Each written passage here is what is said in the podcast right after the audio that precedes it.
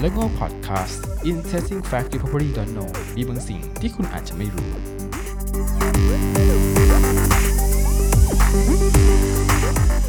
สวัสดีครับ ผมดอยนะครับ ก็วันนี้จะมานำเสนอข้อมูลเกี่ยวกับความรู้รอบตัวทุกอย่างที่อยู่บนโลกนี้มันมีสิ่งที่น่ารู้เลยครับ วันนี้ที่จะพูดถึงก็คือพูดถึงเรื่องเกี่ยวกับข้าวก่อนเนี่ยนะครับ เวลาเราทักทายกันเนี่ยเราทักทายว่ากินข้าวหรือยัง ข้าวหรือยังแล้วฝรั่งจะทักทายว่าสบายดีหรือเปล่าแล้วประเทศไทยเนี่ยเราทักทายว่ากินข้าวหรือยังเนี่ยเป็นหนึ่งในประโยคที่ทักทายกันนะ แต่เราเพิ่งมาเปลี่ยนว่าให้ทุกคนเนี่ยนะครับช่วยมาทักทายกันแบบอื่นกันเราทักทายคำว่าสวัสดีซึ่งซึ่งคำเป็นเป็นคำทักทายที่เราใช้ปัจจุบันนี้นะตั้งแต่ปี 2486 เราใช้คำว่าสวัสดีกัน ก็คงจะแปลกๆนะที่ เขียนในสมมติเขียนในจดหมายบทความเขียนว่ากินข้าวหรือยังท่านประธานอะไรเงี้ยนะครับ ก็จะบอกสวัสดีท่านประธานนะครับ หรือสวัสดีลูกค้าเนี่ยกินข้าวหรือยังท่านลูกค้าผู้ทรงเกียรติมันก็แปลกๆนะนะครับก็เลยใช้ว่าสวัสดีแทนเพราะฉะนั้นสิ่งที่เกิดขึ้นที่บอกเป็นวัฒนธรรมไทยเนี่ยบางทีมันอาจจะไม่ได้เกิดที่ไกลมากนะครับเนี่ยอย่างอย่างประเด็นเนี่ยนะเกิดเพียงแค่ 76 ปีที่แล้วเองนะแล้วก็บอกว่านี่คือความเป็นไทยแล้วแหละนะครับ สมัยก่อนเนี่ยคนไทยเนี่ยกินข้าวเยอะมากนะครับ ก็กินข้าวเฉลี่ยเนี่ยประมาณ 180 กิโลกรัมต่อปี ต่อหนึ่งคนนะต่อหนึ่งคน นี่คือเก็บสถิติตั้งแต่เที่ยวแล้วมาจนถึงปี 2525 ซึ่งผมก็เกิดแล้วประมาณปีหนึ่งอะรู้อายุหมดเลยนะแต่ปัจจุบันนี้คนเราเนี่ยกินข้าวน้อยลงอ่าน้อยลงยังไงบ้าง น้อยลงอยู่ที่ระดับ 90ถึง100 กิโลกรัมต่อปีนะครับก็เฉลี่ยแล้วเนี่ยก็ประมาณ 270 กรัมต่อวันเท่านั้นเอง หรือทหารเฉลี่ย 3 มื้ออยู่ที่ 90 กรัมต่อวัน เหตุผลที่คนไทยกินข้าวน้อยลงเนี่ยประการแรกก็คือว่าเรามีอาหารต่างๆ เยอะมากขึ้น เช่น มีพวกเส้น มีพวกมักกะโรนี มีพวกขนมปังอะไรต่างๆ เนี่ยโรตีเนี่ยเยอะแยะมากมายนะ เราก็จะหันเหไปไปกินอันนู้นบ้าง แต่เราก็ยังกินข้าวเป็นหลักอยู่นะ แต่ว่าก็จะสับเปลี่ยนเมนูบ้าง ซึ่งอีกประการหนึ่งก็คือ เราอาจจะลดหุ่นก็ได้ใช่ไหมเราบอกเพื่อสุขภาพเนี่ยเรากินข้าวน้อยกินข้าวกินข้าวน้อยลงนะเพื่อสุขภาพเนี่ยแล้วก็ลดลงเพราะนั้นปริมาณการกินข้าวเราเนี่ยก็จะเกิดการลดลงลดลงนะครับ แต่ก็อยู่ระดับที่ 100 กิโลกรัมต่อปีนะครับสำหรับข้อมูลทางโภชนาการนะครับ ถ้าเราเกิดกินข้าวหนึ่งร้อยหนึ่งร้อยกรัมนะครับ เราจะได้พลังงาน พลังงานทั้งหมด 350 กิโลแคลอรี่ไอ้หนึ่งกรัมนี่ผมพูดผมพูดถึงเนี่ยมันคือ 100 กรัมเอ่อในลักษณะที่ว่าเป็นข้าวสารนะ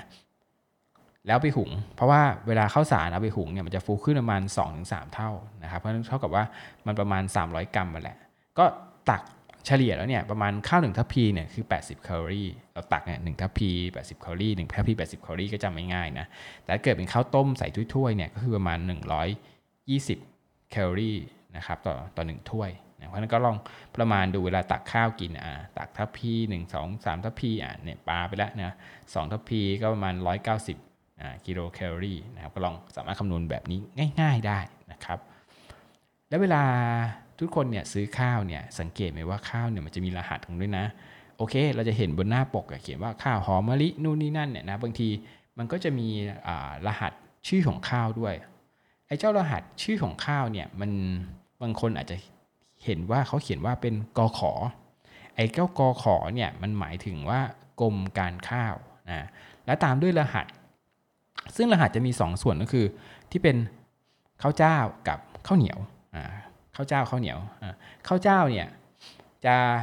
ให้รหัสเป็นเลขคี่ เช่นกขอ1กขอ29เนี่ยรหัสเลขคี่นะครับแต่ถ้าเกิดเป็นเลขคู่เมื่อไหร่ มันจะเป็นข้าวเหนียวครับ ก็คือกขอ2กขอ12นะซึ่งแต่ละพันเองเนี่ยก็จะมีชื่อแบบชื่อที่เป็นชื่อแบบฟังง่ายๆอะเช่นข้าวหอมสุรินอะไรเงี้ย ก็จะมีก็จะมีชื่ออย่างนั้นด้วยประกอบด้วย แต่ถ้าเกิดว่าไปดูข้างหลังซอง หรือว่าไปดูรายละเอียดลึกๆเนี่ย มันจะมีรหัสพันรหัสของข้าวอยู่นะครับ ซึ่งข้าวเนี่ยเมื่อก่อนเนี้ยเราแบ่งกันนะที่เขียนเขียนว่าข้าวเจ้ากับข้าวข้าวเหนียวเนี่ยเมื่อก่อนนี้เราก็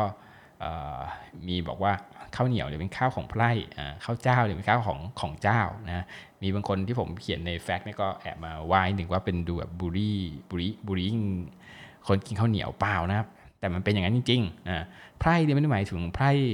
ที่เป็นคนใช้อะไรเนี่ยคือไพร่ฟ้าคือประชาชนทุกคนเนี่ยประชาชนทั่วไปเนี่ยเรากินข้าวเหนียวกันนะ แต่ถ้าเกิดว่าเป็นระดับพ่อค้าวานิช พวกคนที่มาจากต่างชาติ หรือว่าแม้กระทั่งที่เจ้าเนี่ยก็จะกินข้าวที่เป็นข้าวลักษณะข้าวไม่ยาวๆเป็นเป็นข้าวเจ้าแทนข้าวเจ้าไป ก็เลยเป็นขนาดว่ามีคำว่าเขาเนี่ยเป็นไพร่ข้าวเจ้าเป็นข้าวของเจ้านะครับ แต่ว่าเขาได้พิสูจน์ดูนะครับว่าช่วงอายุของแผ่นดินเราเนี่ยจะบอกเป็นไทยก็ได้แผ่นดินที่เราอยู่เนี่ยสุวรรณภูมิแผ่นดินไทยนะ มีการบันทึกว่าเรามีการกินข้าวมามากกว่า 5,500 ปีแล้ว เขาดูยังไงล่ะ เขาดูจากการที่เปลือกข้าวเนี่ยไปอยู่ในอิฐ เพราะเวลาก่อสร้างอาคารต่างๆเนี่ยนะครับเขาจะก่อสร้างบ้านเรือนก่อสร้างอาคารเนี่ยเขาจะมีการเอาแกลบเนี่ยเข้าผสมด้วย ก็ได้เห็นว่าช่วงนั้นเนี่ยก็มีการมีกับการเริ่มกินข้าวกันแล้วนะครับ ซึ่งข้าวในประเทศไทยเนี่ยเขาบอกว่ามีประมาณ 20,000 สายพันธุ์กินแบบ สายพันธุ์ละวันไม่รู้จะหมดมันนะครับมันเยอะมากๆ20,000 สายพันธุ์แต่ว่าพอมาเหลือปัจจุบันเนี่ยมันก็ค่อนข้างเหลือเหลือน้อยแล้วแหละนะครับเหลือไม่ไม่กี่สายพันธุ์เพราะว่าบางสายพันธุ์มันก็เราก็ไม่นิยมกินกันสำหรับพันธุ์ข้าวนะครับ เราจะแบ่งเป็น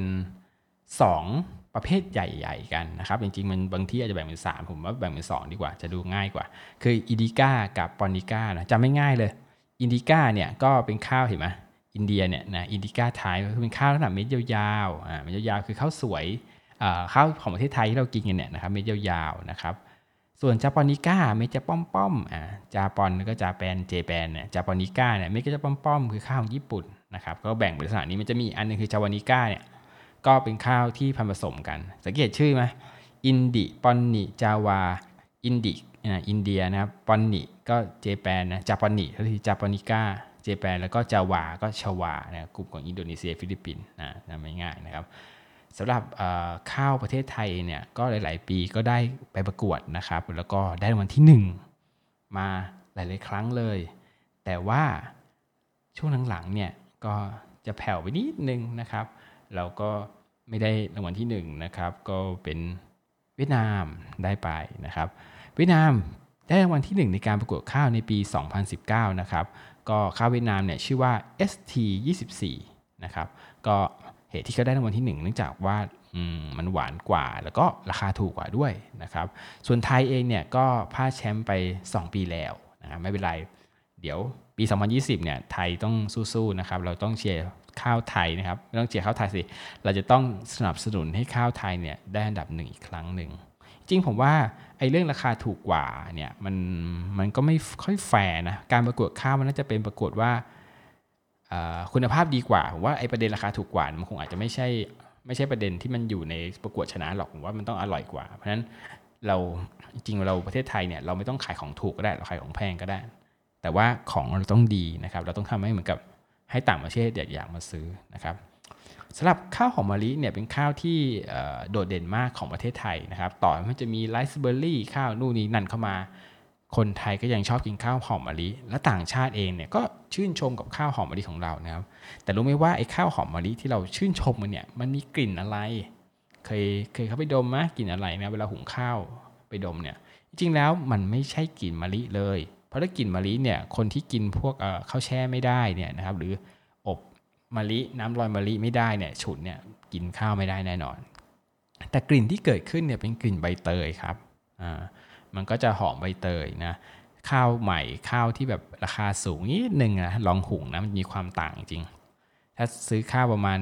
ร้อยถุงร้อยกว่าบาทอะไรเนี่ยนะครับข้าวหอมมะลินะกับข้าวที่แบบโหถุงแพงๆนะข้าวใหม่ต้นฤดูโอ้มันหอมอะ่ะมันหอมจริงๆแล้วมันก็อร่อยนะครับ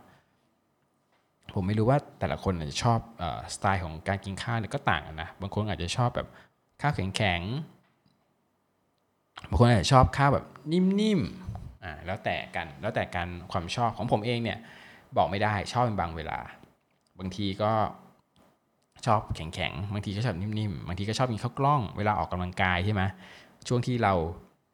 ไปออกกำลังกายเข้ายิมอะไรเงี้ยเราก็จะแบบรักษาสุขภาพนะกินข้าวพวก ข้าวไรซ์เบอร์รี่ ข้าวซ้อมมือ ข้าวแดงใช่ไหมกินให้แบบดูแบบเฮลตี้หน่อยนะครับ แต่ตอนพักหนึ่งก็มากินข้าวหอมบอดีเหมือนเดิม เพราะนั้นข้าวหอมมะลิผมว่ามันเป็นอะไรที่แบบว่าคลาสสิกแล้วก็เป็นอะไรที่มันกินได้กับทุกอย่างอะ่ะแล้วมันก็อร่อยอะนะครับสำหรับผมนะก็บางอารมณ์ก็กินข้าวกล้องก็จริงแต่ว่ายังไงก็ยืนพื้นข้าวหอมมะลินะครับ สำหรับข้าวหอมมะลินะครับ เวลาซื้อเนี่ยก็อยากจะให้ดูอัตราส่วนในการผสมน้ำนิดนึง คือถ้าผสมเยอะไปเนี่ยข้าวมันก็จะแฉะนะบางคนก็จะเหมือนเป็นข้าวต้ม มันนิ่มแต่มันความหอมมันก็มีแต่มันมันดูแฉะนะนั้นต้องดูส่วนผสมเขาเขียนข้างไว้ บางที่จะเขียนว่า 1.2 1ต่อ1.2 1ต่อ1.3 ก็ลองให้ทำตามนั้นก่อน แล้วก็ถ้ามันไม่ชอบมันก็ปรับปรับลดอีกทีหนึ่งเพราะว่าเขาก็คำนวณมาแล้วว่าข้าวมันควรจะต้องของเขาเอง รุ่นเนี้ยพันเนี้ยเองเนี่ยควรจะผสมเท่าไหร่นะครับนั่นก็เป็นข้อมูลเกี่ยวกับเรื่องข้าวนะครับที่ผมเอามาฝากนะครับ ซึ่งผมคิดว่า เรื่องพวกนี้บางทีเราก็เป็นสิ่งที่มันอยู่รอบตัวเนี่ย แต่บางทีเราก็เออไม่ไม่รู้นะครับ อย่างเช่นไอ้กลิ่นข้าวหอมกลิ่นของข้าวหอมมะลิเนี่ยจริงๆผมเพิ่งเพิ่งทำมาทำแฟกต์ตัวเนี้ยผมเพิ่งรู้นะว่าอ๋อเอาวตกลงกลิ่นข้าวหอมมะลินี่มันคือกลิ่น กลิ่นใบเตยเหล่านี้อ่าตั้งนานอายุ 30 กว่าเนี่ยเพิ่งรู้มันคือกลิ่นใบเตยนะครับโอเคนะครับ ก็วันนี้ก็คิดว่าน่าจะพอรู้อะไรเกี่ยวเรื่องข้าวเล็กน้อยเพิ่มมากขึ้นแต่มันเกิดความรู้นะครับสำหรับคนที่อยากรู้ข้อมูลอื่น ๆอีกนะครับ ก็ติดตามฟังในเรื่องโง่พอดแคสต์ได้นะครับ หรือว่าอยากจะไปอ่านนะครับ เป็นเวอร์ชันอ่านๆแล้วมีรูปภาพสวยๆหน่อยก็สามารถไปดูได้ที่เพจนะครับ Facebook Page ลิกโง่นะครับ เวลาพิมพ์ก็พิมพ์ L E I L E R K นะครับ N G O นะครับเลิกโง่หรือพิมพ์ว่าเลิกโง่อะไรก็ได้ครับ ในช่อง Search ก็จะเจอนะครับ จริง Google ก็เจอนะอันดับแรก ๆ เลยนะครับ ก็สามารถเข้าไปติดตามในเนื้อหานั้นได้ หรือว่าใครขี้เกียจอยากจะฟังก็มาติดตามฟังพอดแคสต์นี้ของเราก็ได้นะครับ วันนี้นะครับแล้วก็พอดแคสต์ก็จบเพียงเท่านี้นะครับ ถ้าชอบนะครับก็กดติดตามนะครับ แต่ถ้าไม่ชอบอะไรยังไง ก็สามารถส่งอินบ็อกซ์นะครับมาติติงได้ว่าเฮ้ยมันดูน่าเบื่อไปนะ อยากได้ข้อมูลอะไรยังไงบ้างนะครับ ก็ส่งมาได้นะครับ นี้ก็สวัสดีครับ